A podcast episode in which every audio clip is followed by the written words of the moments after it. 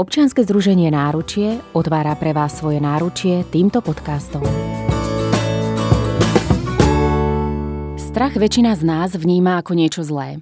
Strach nás paralizuje a situáciám, keď sa bojíme, sa snažíme vyhnúť. Výnimkou je možno len sledovanie hororov, kde sa vedome ideme báť. Pri ich sledovaní sa radi bojíme. Možno preto, že vieme, že sme doma v bezpečí a nič sa nám nemôže stať. Ale je to fenomén a iný pohľad na strach. Som veľmi rada, že moje dnešné pozvanie opäť prijala terapeutka Ninka Menkinová, s ktorou sa porozprávame na už spomínanú tému strach. Ninka, moja prvá otázka bude smerovať, prečo sa radi bojíme, napríklad pri už spomínanom sledovaní hororov.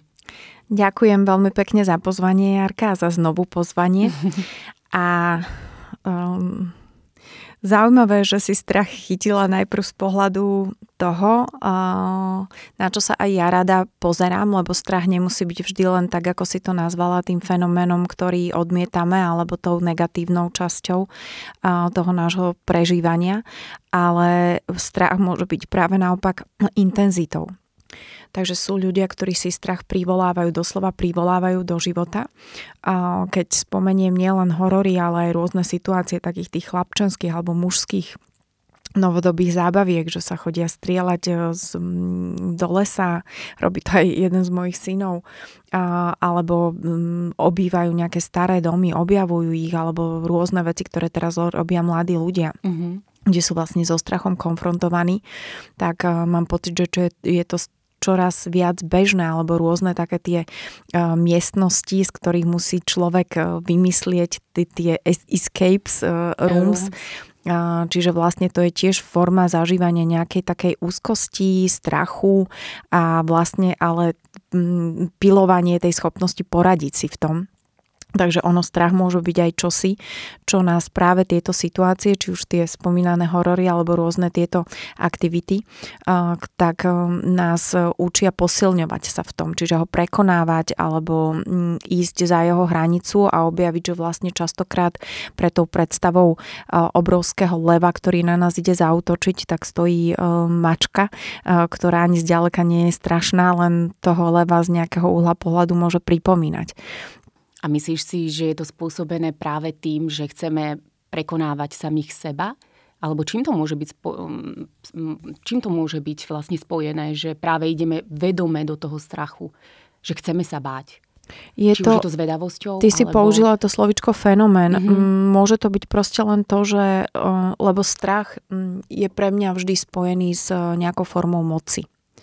A ak toto nepríjmeme, ak si povieme, že my aj v strachu nemusíme byť bezmocnými, ale naopak možno, že strach je práve čosi, čo nás môže posilniť, že je to úplne opačný pohľad na strach, ako je bežný, tak práve tieto situácie môžu byť veľmi prínosné, lebo ja sama uvažujem veľakrát o strachu ako o intenzite v živote, alebo o mieste, ktoré nám prináša možno nejaký ešte neštandardnejší zážitok a posilňuje našu silu, alebo naopak je to miesto, kde je strach prítomný, kde sa my môžeme rozhodnúť, že práve z tohoto miesta nechceme reagovať, že nechceme stáť na mieste strachu a nechceme urobiť reakciu, ktorou by sme tak či tak boli chytení do moci, manipulácie alebo ovládania tou druhou stranou.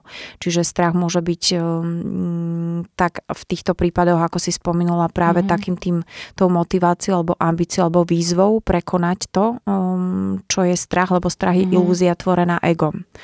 A keď toto zoberieme ako niečo, čo pre nás platí, tak o to viac ľudia, ktorí sa učia s egom robiť, môžu sa vystavovať týmto situáciám. A ako spraviť strach akcelerátorom zodpovednosti, tým aktivizátorom napríklad v športe, vo svojej kariére?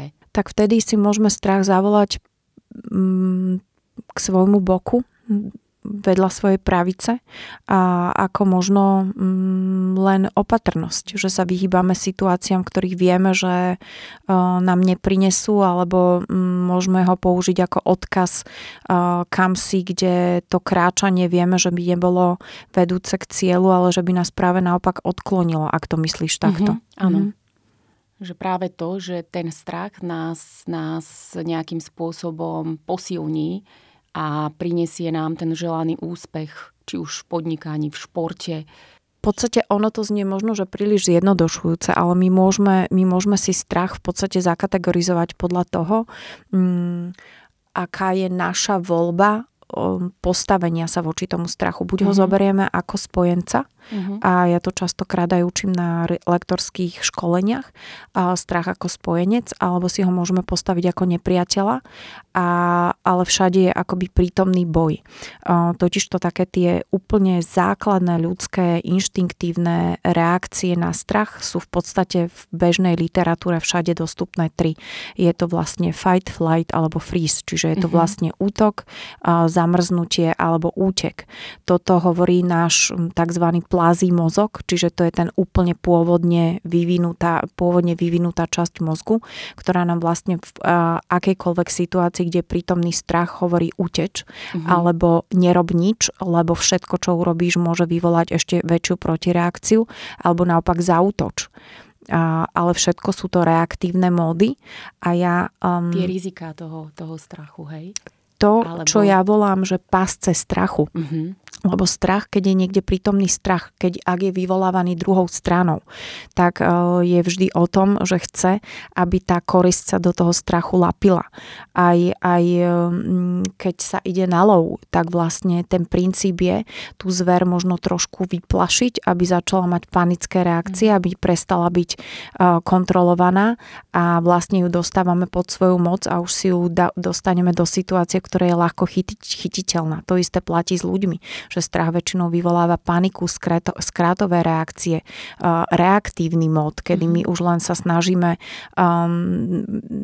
zachrániť svoj život a nepremýšľame na to, či tá taktika, ktorú sme zvolili, je tá správna pre nás. Ako s tým ďalej pracovať? Aby sme nejakým spôsobom sa vedeli v tej situácii a v tom konkrétnom móde nejak dostali do svojho vnútorného ja a ďalej išli, aby nedochádzalo k tým skratovým situáciám, kedy ten strach naozaj môže paralizovať a môže priniesť aj o mnoho horšie nejaké reakcie. No, tá práca so strachom je v podstate o tom, že si to uvedomíme, že čo to vlastne je. Spirituálni alebo duchovní ľudia rozdeľujú tú polaritu, v ktorej je na jednej strane strach, prítomný strach a na druhej láska. Vlastne hovorí sa, že existujú len tieto dva fenomény na našom svete, podľa ktorých my volíme, či sa postavíme na miesto strachu alebo sa postavíme na miesto lásky. Ale samozrejme nejdem do týchto, pre niekoho by to mohli byť ezo roviny, ale zostávame pri zemi, lebo je to naozaj o tom, že už len si uvedomiť, a teda odchádzam vedome od toho, čo si na začiatku začala, že strach, keď si strach volíme zámerne a privolávame si ho do života. A to som skôr nazvala intenzitou alebo nejakým vzrušením alebo hľadaním nejakého stimulu v živote, ktorý ešte nepoznáme, tak sa s ním ideme konfrontovať. To je iná kategória strachu, ale keď je to naozaj strach o tom, že nás čosi ovláda, že nás čosi cez strach a cez tieto pocity s ním spojené manipuluje a že sme vlastne pod kontrolou, pod dohľadom a pod správou kohosi iného, tak o tomto type strachu teraz hovoríme.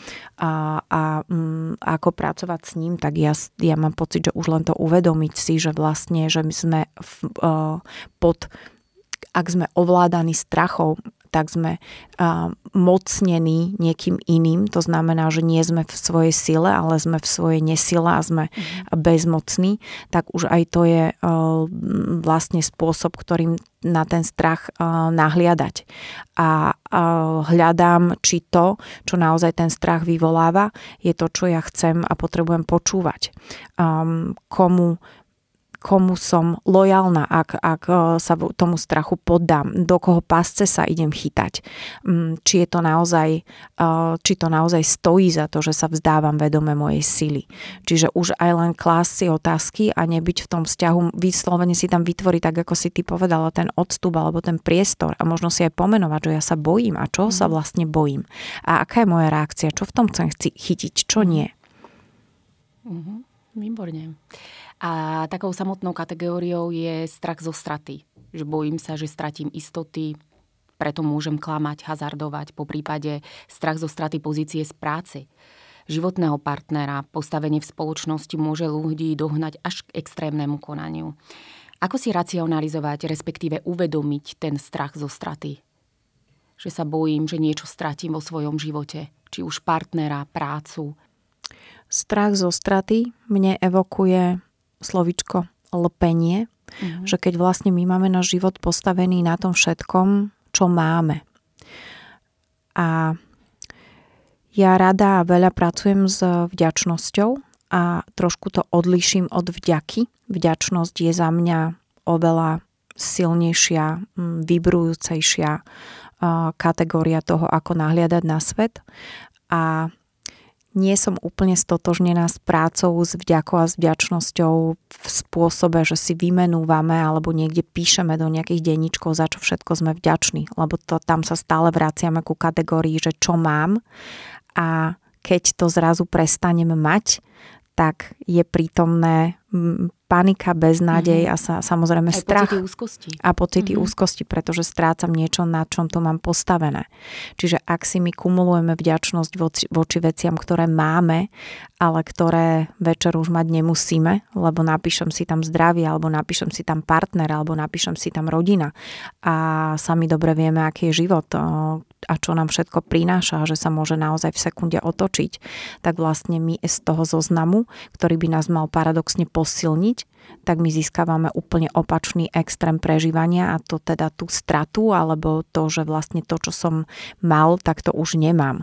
Čiže ak náš život postavíme na lpení na týchto veciach a ak nepracujeme pre svoj vnútorný stret a nejaký pocit istoty a všetkého toho, čo vyplýva z nás samých, tak je ten život veľmi labilný v tom, že sme stále odkázaní na to, že potrebujeme mať prítomné toto všetko, čo máme v denníčku zapísané, aby sme boli šťastní, spokojní a v svojej sile. A kde je tá hranica, kedy zistujem, že mám nejaký takýto problém, že sa bojím tej straty z niečoho? No, ja vlastne, aby som bola možno, že trošku konkrétnejšia, lebo hovoríme o tom strachu tak všeobecne. Aj nedávna doba nám ukázala, že ako sme veľmi silno boli strachom paralizovaní, a ja mám pocit, že zisťujeme a ešte stále budeme zisťovať, že čo to v spoločnosti, čo to s mladými ľuďmi, čo to urobilo celkovo s našou psychikou. Obdobie, ktoré sme zažili, ktoré bolo plné správ, neistoty, ktoré sme si ani nedokázali predstaviť, že takéto niečo sa ide udiať. Udialo sa to v zásade deň za dňom, lebo ak sa to dialo v krajinách ďaleko od nás, tak sa nám to ešte stále malo tendenciu ako si netýkať. Áno. A sme si to nevedeli predstaviť, ale od prvého momentu, ak sa to začalo diať v našich domovoch, v našich domácnostiach, v našom priestore, tak každého, aj verím, že aj tých najsilnejších a ľudí prepadol tento pocit, že čo, lebo bol akoby namierený proti tým našim úplne najzákladnejším istotám, na ktorých to máme postavené. Či už je to zdravie, alebo je to nejaká finančná stabilita, existencia, statusové postavenie, rodina, alebo to vošlo až do samotných rodín, narúšalo to vzťahy, pretože ty máš taký názor, ja mám taký názor. Na jednej strane stáli overené vedecké správy, na druhej strane stáli konšpiračné správy, ale či sa na to pozrieme tak alebo tak, tak nad oboma smermi je strach, pretože či veríme tomu médiu alebo inému médiu, tak vlastne tým, že sa zahlbujeme do tých rôznych správ a potvrdzujeme si naše presvedčenia, tak to bolo vlastne konanie v zmysle toho, že je tu niečo prítomné, čo potrebujeme zo životov dostať buď preč, alebo si nájsť voči tomu nejaký postoj, a bolo to vlastne to, že ten postoj bol buď na jednej alebo na druhej strane barikády, ale ten mrak nad nami, ten mrak strachu tam stále sedel. Čiže my sme museli voči tomu nájsť to naše fungovanie, a buď sme, vieš sama, že sú ľudia, ktorí za 2 roky naozaj nevideli polovicu svojej rodiny a strávili väčšinu času zavretí v domácnostiach, lebo to mohlo číhať na každom kroku, už len na chodbe, vo výťahu. Alebo sú ľudia, ktorí zasa urobili opačný extrém, že popúšťali všetko to, čo sa hovorilo, že toto platí, toto sú pravidlá, a išli proti tomu systému. Ale aj jedno, aj druhé bola v podstate reakcia, ktorou tak či tak boli ovládaní. Lebo buď išli, buď išli do situácie, kedy protestujú proti všetkému, ale podvedomo niekto v takejto pozícii vždy čaká, že príde trest, alebo sa podvolil všetkému, ale postrácal všetko to, čo mal v denníčku predtým napísané, že je tá istota, na ktorej ja to staviam. Čiže tým sa len vrátim na začiatok tej odpovede, že my sme všetci boli so strachom veľmi, veľmi konfrontovaní v nedávnej dobe a tie dozvuky a následky ešte stále objavujeme, lebo si myslím, že generácia, ktorá teraz dospieva a rastie, bude tým veľmi ovplyvnená. A že ten strach sme si zažili naozaj pod kožou, naozaj hlboký. Niekto tomu veril, niekto tomu neveril, ale bol všade prítomný. Čiže tá téma, ktorú si aj pre dnešok zvolila, je z môjho pohľadu veľmi, veľmi aktuálna. A možno je aj veľmi dobre si uvedomiť, že ako sme sa, či už v našich takých alebo onakých reakciách zrazu stali ovládateľným niečím, čo sme úplne presne nikto netušili, že ako to naozaj je. A myslíš, že ako s takýmto strachom pracovať, respektíve boli sme konfrontovaní vlastne s tou pandémiou, ktorá nám priniesla ten strach a ako by ľudia vlastne si mali nejak svojím spôsobom uvedomiť toto všetko vlastne, že dva roky sa niečo dialo a možno zažívali aj nejaké pocity úzkosti, pocity možno aj depresie, že možno uvedomiť si to a vyhľadať aj nejakú odbornú pomoc, alebo... Ja poviem možno aj takéto veľmi praktické veci, ako si ty do nich ťukla, ale poviem možno aj to, že... Myslím si, že tá všade prítomnosť strachu dávala aj takú možnosť voľby. Že to bolo veľmi zaujímavé obdobie aj v tom, že my sme si mohli zvoliť, do akej miery budeme tomu strachu podliehať a v čom, čo si my udržíme, pretože to niekde hlboko veríme. Veľa z nás vôbec nemuselo dopustiť až také silné vzťahové kleše, ktoré sa diali, či už priateľka s priateľkou, alebo muž, žena v spoločnej domácnosti, ktorí každý chytajú tú situáciu pandemickú, ktorá bola z úplne iného konca. On pozerá taký kanál na televízii, ona počúva nejaký iný typ správ a navzájom sa prestávajú rozprávať, lebo tie svoje názory považovali za tak protichodné tomu spolužitiu, že sa ich vzťah pomaly postupne rozpadával, lebo každý to začali vnímať, že ja uznávam iné hodnoty. Ale ak sa možno pod nadvládou toho všade prítomného strachu len rozhodnem, kam všade ho nechám vstúpiť.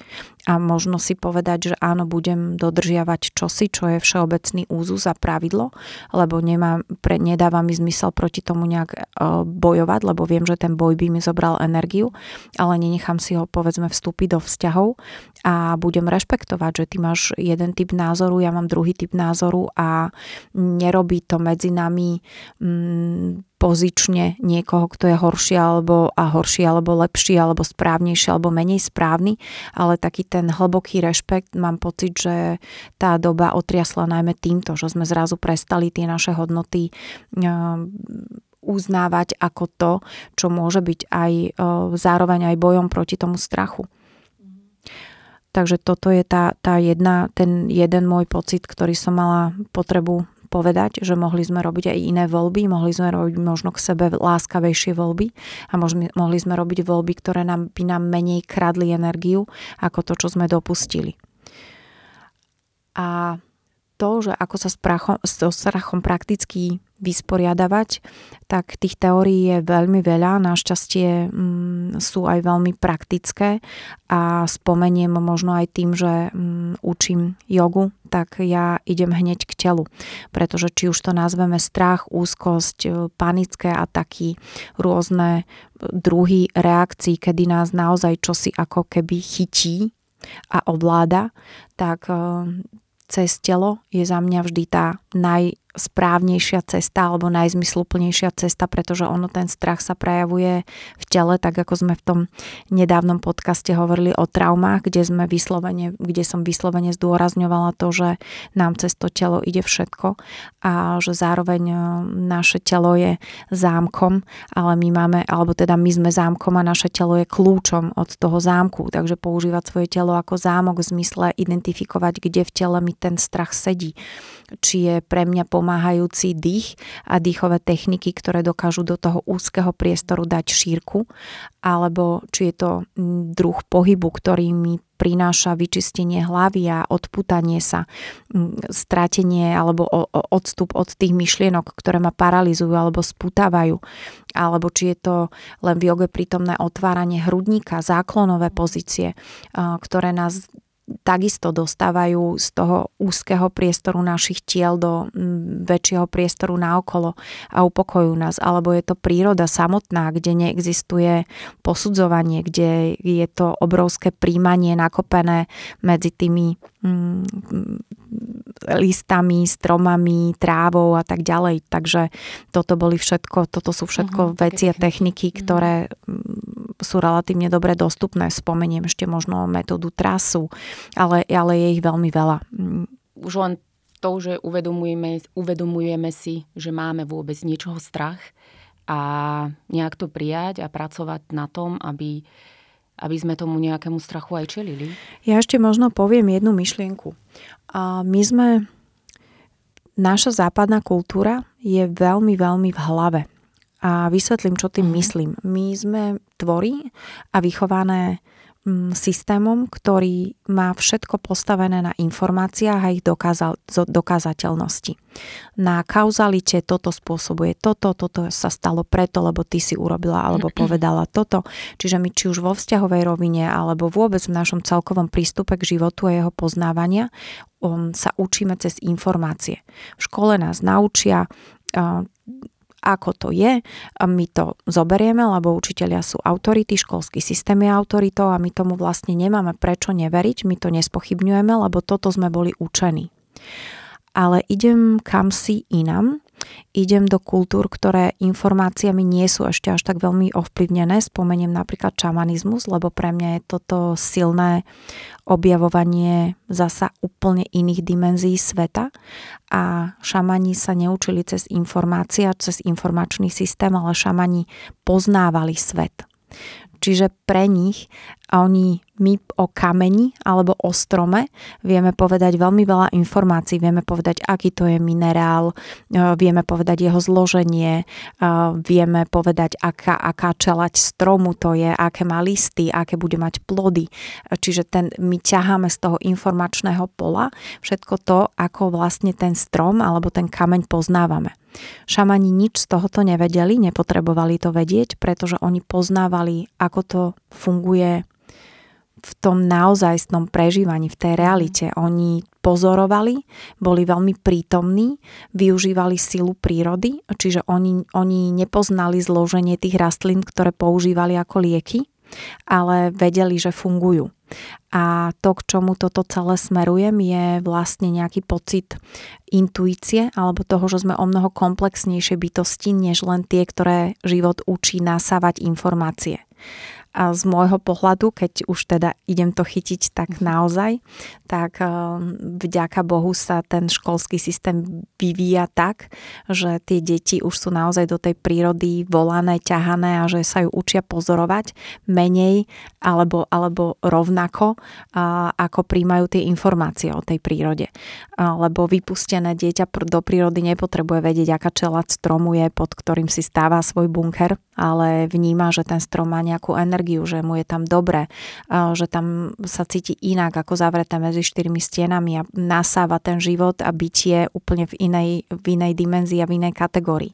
Takže aj tá intuícia, o ktorej hovorím, je vlastne niečo, čo v tom strachu my máme, lebo nám, keď hrozí nebezpečenstvo, tak my sme tvorí, ktoré to vždy niekde tušia, že sa niečo ide diať. Len u nás je tak veľmi potlačená táto naša intuitívna alebo telepatická časť, alebo takéto naše energetické telo, ktoré vie ten priestor okolo nás identifikovať o mnoho skôr, než dorazí informácia o tom nebezpečenstve.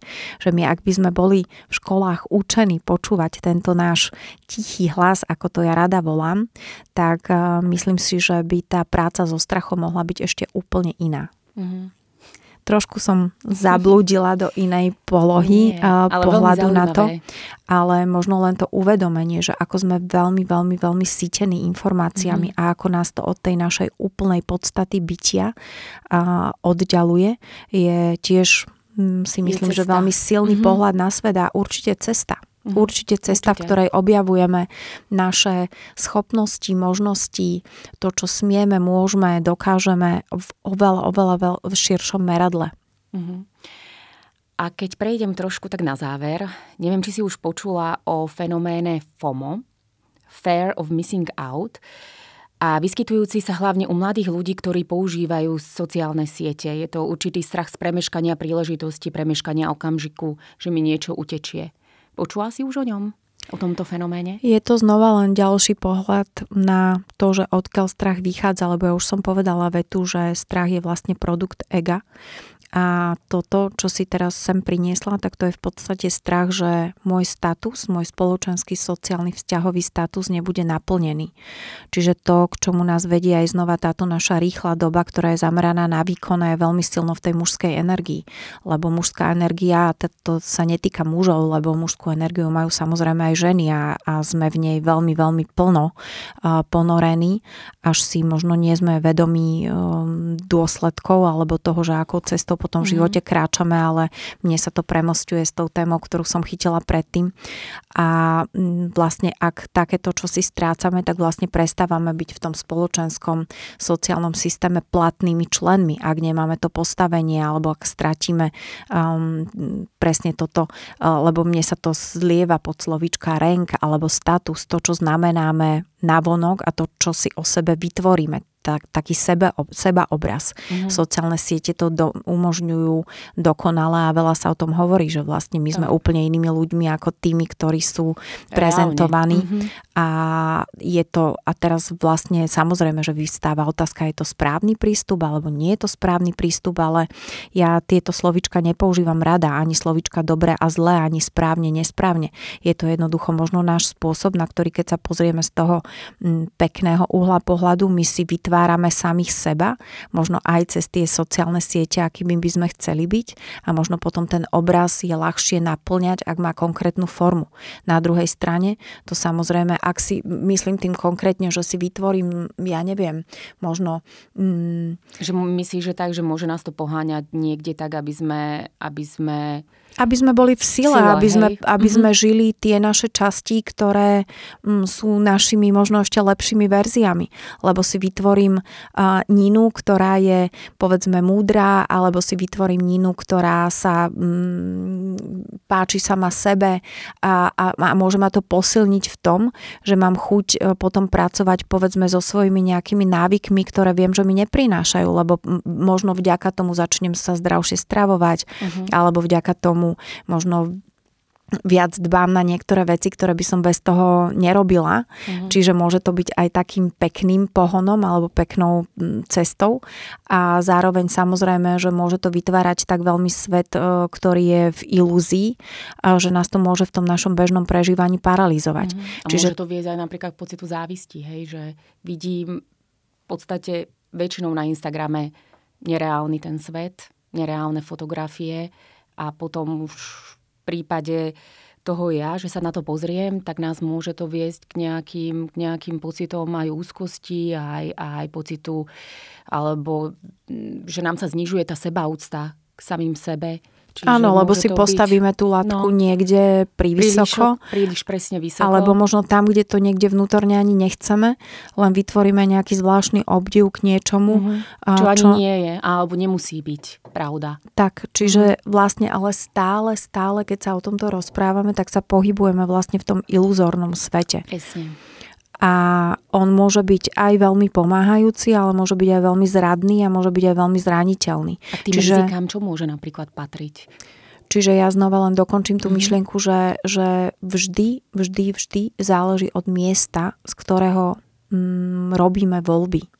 Či je to miesto, v ktorom si ctím život, hovorím mu áno a mám k nemu hlbokú dôveru napriek veciam, ktoré sa dejú naokolo a z toho miesta si volím, či budem závidieť, alebo či ma to inšpiruje, alebo či ma to zhodí úplne dolu Alebo si zvolím pre seba tú cestu napriek všetkému tomu, ako je prezentované moje okolie, tú, ktorej ja sama vnútorne verím.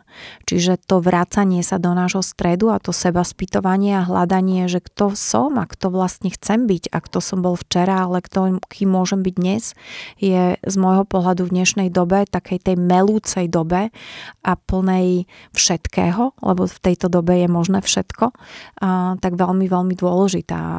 Aj z pohľadu rozprávania sa alebo vplyvu na mladých ľudí, možno o to viac. A pýtala si sa, že čo sú toho rizika, tak samozrejme ja poviem aj možno takú stránku toho, že cez tie médiá je v zásade aj veľmi prítomné to, že sa uznáva aj inakosť alebo nejaká výnimočnosť. A tá je krásna. Ak v dnešnej dobe je tá inakosť práve veľmi dôležitá. Ak je to prirodzené a ak je to niečo, čo naozaj právom vyčnieva, alebo čo vyčnieva neubližujúco a čo vyčnieva v zásade nejakým spôsobom prirodzene, len je to iné, alebo čo je do tej inakosti dávané umelo. Lebo my môžeme prepadnúť aj čomusi, čo neprináša ani nám samým, ani okoliu, ale je to v tej dobe cool. A teraz myslím naozaj až na rôzne smerovania mladých ľudí, ktorí preto, aby cool boli, tak sú schopní sa seba poškodzovať alebo si privolať rôzne poruchy príjmu potravy alebo robiť extrémy vo vzťahoch v rodinnom systéme, vytesňovať niekoho z rodiny alebo vytesňovať sami seba, pretože si zbierajú drámy a traumy a niečo, čo oni v tej chvíli považujú za inakosť, ale je to krádnúca energiu aj im samým, aj celému tomu okoliu.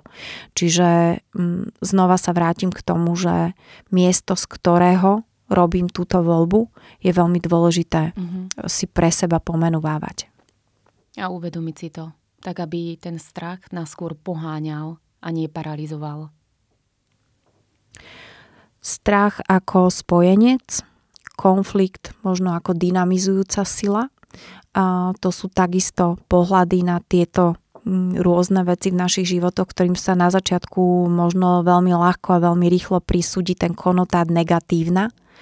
Tak my takisto môžeme chytiť za ten pozitívny koniec a ešte možno spomeniem aj to, že sú emócie, ktoré sú v tom emočnom lieviku netvoriace vôbec nič, len sú ťaživé a ťahajúce dolu. Tam je napríklad krivda alebo vina.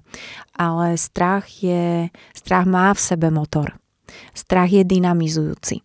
A to je na tom celom vlastne to pekné, že on len ak mu dáme ten správny smer, tak môže byť aj tou peknou silou, ktorá nás v živote sprevádza, ale je tam jeden bod, kedy si treba uvedomiť, že či ma to už má v svojej moci, alebo či stále ja mám pod kontrolou to, akým a čím voči tomu strachu budem. Čiže možno znova takéto slovíčko odstup alebo trošku nadhľad alebo nebytie naplno v tých situáciách, ktoré sa nám v živote dejú, je určite takisto veľmi rozumná voľba, ale je to aj seba práca dennodenná, krôčik za krôčikom. Ďakujem veľmi pekne, Ninka, za tak obohacujúci rozhovor na veľmi, tiež si myslím, v dnešnej dobe veľmi dôležitú tému, ako je strach. A je to komplexná téma, takže ďakujem za to, že sme mali možnosť ju trošku pootvoriť. Napadá ma veľmi veľa vecí, ktoré by sa ešte dali spomenúť, ale nechajme to zasa na nejakú inú príležitosť. Takže každopádne ďakujem za to, že Jarka otváraš práve tak náročné témy. Ja ďakujem veľmi pekne.